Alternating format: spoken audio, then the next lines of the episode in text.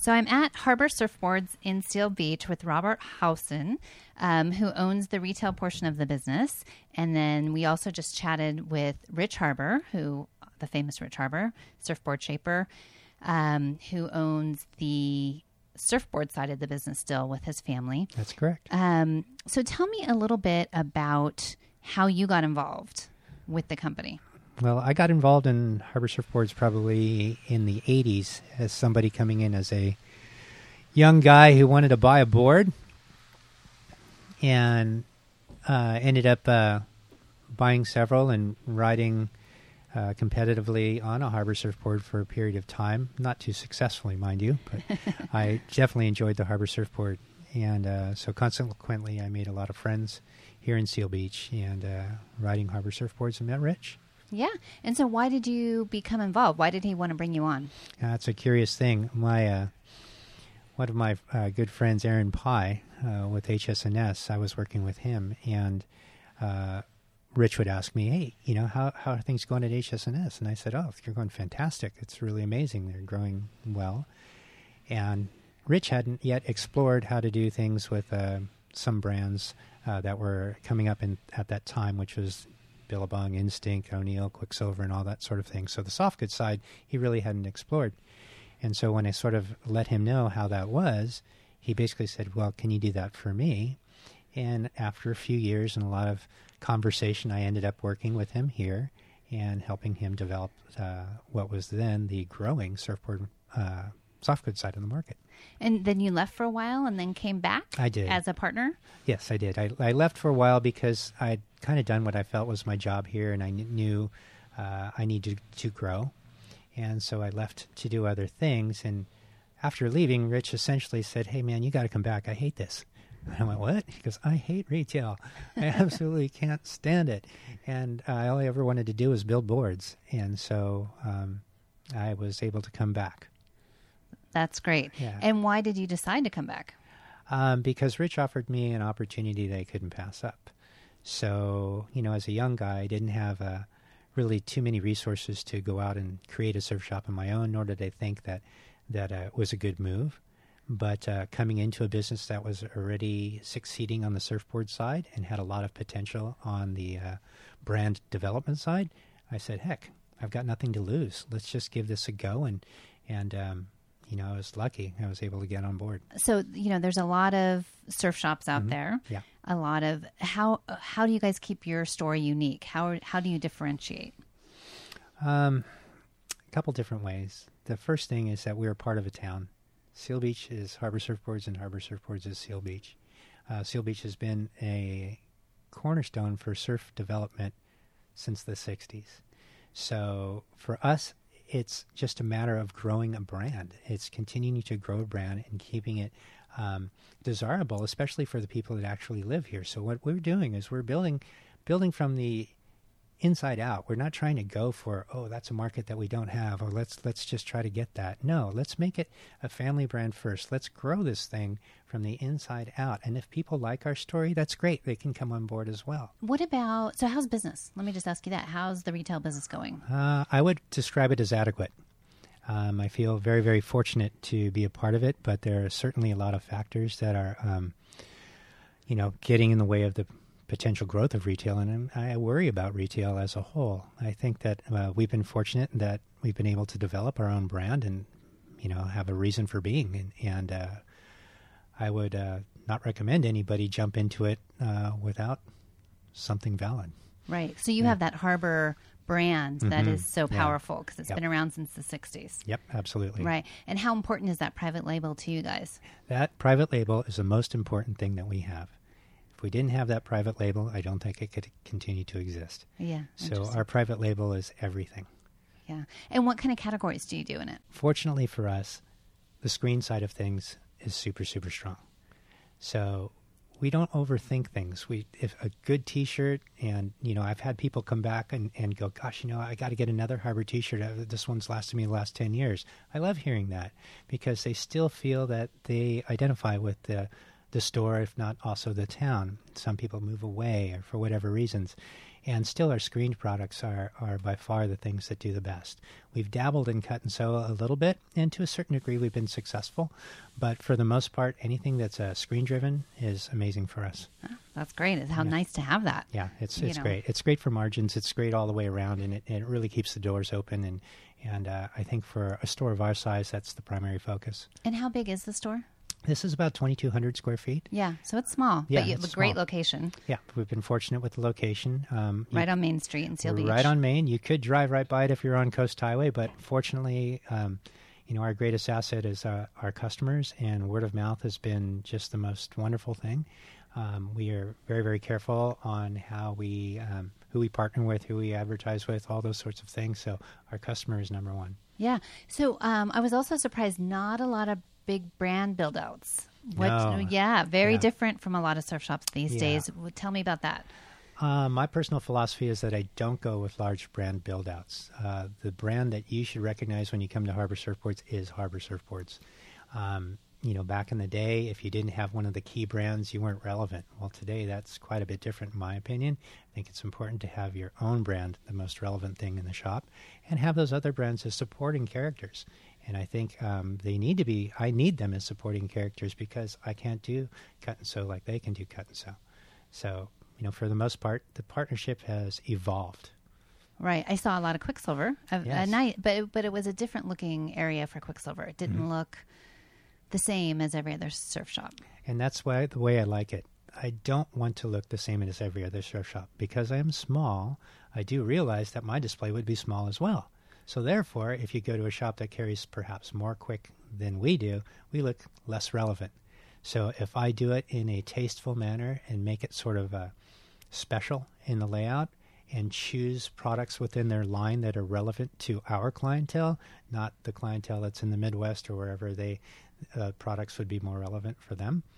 Just cherry pick it. Right. Cherry pick these brands to make it something that is a California surf experience.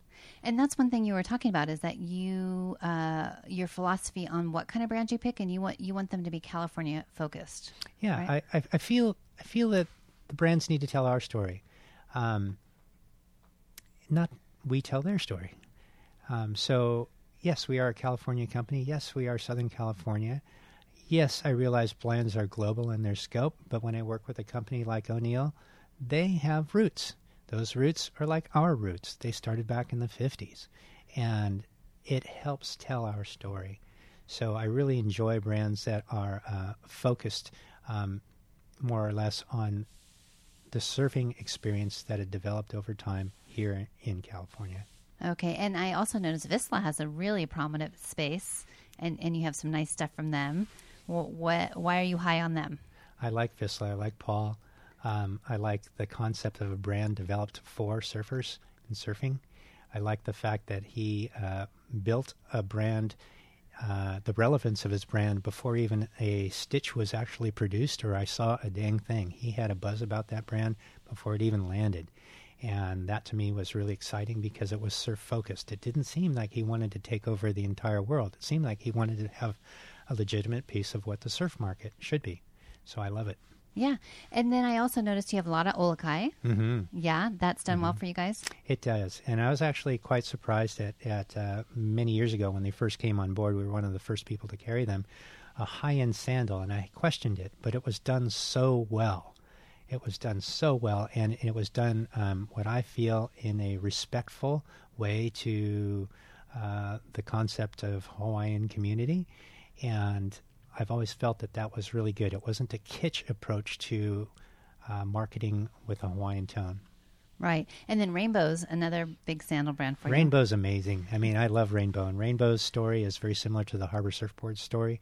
It just has so much roots, and it's so relevant. They don't need to change a whole bunch of SKUs in order to make that company work. They just need to continue to do what they do, and they'll be able to do that forever. and people come in and ask for it. Absolutely. Yeah. Men, women, kids, they all come in and ask for it.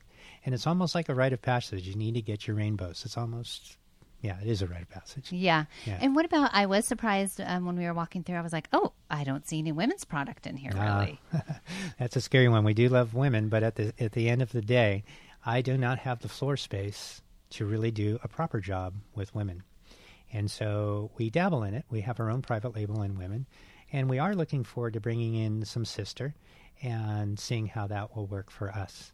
But um, you know, if I do women, I would love to have more floor space, and I'd love to do it really, really well. I'm quite confident in the way that we do the uh, men's side of things, so I'm less confident on the women's side of things. So I don't want to make too many mistakes. Yeah. And will sister get like their own space, or how will you? We will. Um, the way we're going to set up Sister is they will be in a location, but we're not going to set up a um, a specific layout that's similar to say how their store would look elsewhere. So we're going to grow it organically. We're just going to lay it down, see how it goes, build it smoothly, slowly, and hopefully make it fly. Yeah. Have you had any surprises lately of stuff that's selling that surprised you? Whether it's a, a brand, a trend, a, you know, shorter board shorts, anything like that? Um, nothing that's that's overly surprised me because we've been been at this for a long, long time. There are certain things that trend out and trend in. You mentioned length of board shirt. Of course, it's gotten shorter. And maybe it's 18 and a half right now. And one point it was all 22. Um, but uh, for the most part, that um, isn't so much of a surprise. Um, back when when Sofa Surfer came out with uh, Vissla, that was a new thing. That was that was nice, um, you know. But um, one of the things that I am a little bit concerned about is some of the companies going too high end and taking uh, a little bit of the sales out of the average consumer. And so when I see companies that have um, woven shirts that are over $100 or uh, board shorts that are exceeding the $100 barrier, uh, it worries me um, because I don't really think that the average surfer, who is really my primary concern, really thinks that's a value. Um, so I not I'm not uh, trying to become a value company, but I want to make it relevant for those that are participants, and so that's my hope. Yeah. And do you sell a lot of boards and a lot of wax and that sort of thing? Well, I would like to think we get our share. And we do have a fair amount of surfers that live in this area and, and uh, travel to come to Harbour Surfboard. So, yes, of course, we're full service. You told me a very charming story when we were walking around looking at the pictures, and it was Rich Harbour, the the founder. Mm-hmm. It was a picture of his mom. Oh yeah. And then you kind of like tied it to Aaron Pai's mom in a way. Well, so so like you know. I'll try my best on that one. Um, I I do believe Aaron Pai's mom. Um, uh, I think her name is Miriam. Uh, was instrumental in Aaron's development at HSNS, and there's no question that Alice was extremely instrumental in the development of Harbour Surfboards and her son, Rich Harbour. Because what mom would want their son to be a surfer, let alone a surfboard manufacturer back in the 60s when surfing really wasn't looked upon, surfers weren't really looked upon as the most upstanding of citizens and where are you going to go in your life and all that sort of thing. So it's only recently that when somebody, a parent looks at somebody who surfs, oh yeah, that's really good now. That's really great that you're out there in the water and you know, are active and all that. So that had to change over time.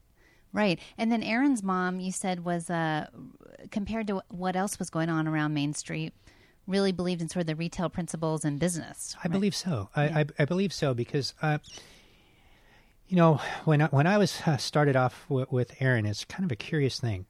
Everybody that was a part of the original 1506 shop in Huntington Beach, for the most part, is still in the industry today. So Eric John, EJ, uh, Greg Ostis, Jeff Ostis, Bobby Lockhart. Um, I mean, the list goes on and on. Um, so and and uh, anyway, don't can't forget Duke. Yeah, you know, I mean, gee whiz, it, it just goes on and on. So there was something that we all saw uh, back then, like, wow, you can actually make a living doing something that you love. This is really amazing. How can I continue to do that? And we all seem to find our way. We're all college guys, we all probably went to school for something other than the surf industry, and yet somehow we've made our way some 25, 30 years later still in this crazy industry of ours. Where'd you go to college? I went to Long Beach State. Oh, you did? What did yeah. you major in? I was into plastics, if you can believe that. Wow. Yeah, yeah so uh, industrial education. So, um, yeah, I would have gone to work for Northrop or Hughes or Douglas or something like that. And I went to an interview and I said, man, I don't want to be the guy behind the counter. This has got to change. So much to my parents' uh, uh, I don't know dislike, um, I stayed within the surf industry, and um, fortunately, it worked out for me. I got yeah. lucky. I got really lucky. Oh well, I think you made something of it too. I'm guessing. So you've been in the surf industry a long time. What do you like about what companies are doing today, and what do you wish they would change? Oh man, that that's such a tough one. Um, you know, because if I was on their board of directors, I can't honestly say that I would do something different than they're doing. I think the pressure that they have to grow is one of their biggest problems. Um, it would be nice if you could develop a brand based around this, just the people who uh, are participants in the sport. That would be great. Uh, we know what's realistic out there. We realize that brands have to grow. And me personally, I don't necessarily think being a publicly traded brand is healthy for the surf industry, the core portion of the surf industry. And, you know, that's always been a stretch uh, for me to, to continue to support brands that, that uh, have agendas that are far greater than those that are on the coast. But on the other hand, I still still need a lot of the support from them um, on the cut and sew side and that sort of thing. So, you know, it's it's ever evolving, and, and the pieces of pie are so small today. Um, it's just a very challenging place to be. Yeah. And what do you do about online? What is your online philosophy? Are you selling online? Yes, we are. We have Yeah. our own online store. It is 100% now all Harbour surfboards. And I really feel that that is the greatest thing because I'm not a search engine optimization guy. I, I you know, I, I don't do these things. And really, there's just no way that you're going to effectively sell. Maybe it was that way when it first started, but effectively sell some other larger company's product on your site. It just costs you too much to do it. And so for us, it's just all the relevant things. And that paring it down to all the relevant things has brought us good success, not only online, but also in our store itself. So what's relevant? That's, Yeah. that's what we need. So it's profitable, your online business, and Yes, our, uh, it, it is growing. It's got a it's got a strong future. I believe it has a lot of room to grow. what do you think of the retail business overall? I mean, you know, there's Well- a lot of doom and gloom out there in retail. Well. I'm not going to try to blow sunshine your way. I think it's really rough. I think it's really, really rough. Um, and I don't feel that that's just rough in our industry. I think it's rough overall. I drive up and down the coast every day, and you see vacancies from Laguna Beach all the way to Seal Beach, where years ago those stores would have been rented. So, what does it mean to be a retailer today? I just believe that you have to embed yourself in the community. You have to first be relevant to those that live around you. And if you can't be relevant to those that live around you, I think you have a big problem. I also think it's exceptionally important that you develop uh, not only those relationships, excuse me, but the private label that helps them feel good about where they're from. yeah. And and would you feel comfortable saying what percentage your private label is? Well, it fluctuates over the year. Obviously, in holiday, it gets really, really great. Um, it's probably closer to 80% holiday and can probably go down to as far as 62, 65% for the rest of the year. And that has changed so much over the last four or five years. I can't even tell you. In what way? oh, our private label has now helped us offset our losses for these other brands. And so it's kept me alive. And so if it wasn't for that, we wouldn't be here. I mean, quite simply put, we, we can't sell enough of the major brands to keep the doors open Interesting. Wow. And so, how much time are you putting into your private label? as much as I can, Yeah. as much as I can. Interesting. So it's it's the primary focus. It's um, you know, and the, the other thing too is regarding the other brands. I totally get it. I mean, a rep who comes to a smaller store isn't going to um, cash in on a whole lot. Right. So the amount of time that these guys are spending, and the reps now have larger territories that they're trying to reach out to more people to reduce their costs. I totally get it. So we very rarely get the help that we need um, to really foster certain brands in here because it's not cost effective for them to do so. So we're kind of semi on our own, and that's not to throw our, our, our reps under the bus. We have fantastic reps, but they're stretched thin. And the other thing is that they hands are tied in many ways. There's not a lot of of uh, money out there to help support smaller brands like ourselves, whether it be um, doing unique windows or something unique for the shop, anything like that. So it's kind of played into our private label favor. Gotcha. Well, that's good you have it. We're very fortunate. Yeah. Well, thank you for sitting down and talking to me. I appreciate it. And the store looks great, I think. Ah, thanks. Yeah, it does. Come by often. Yes. Okay. Yeah.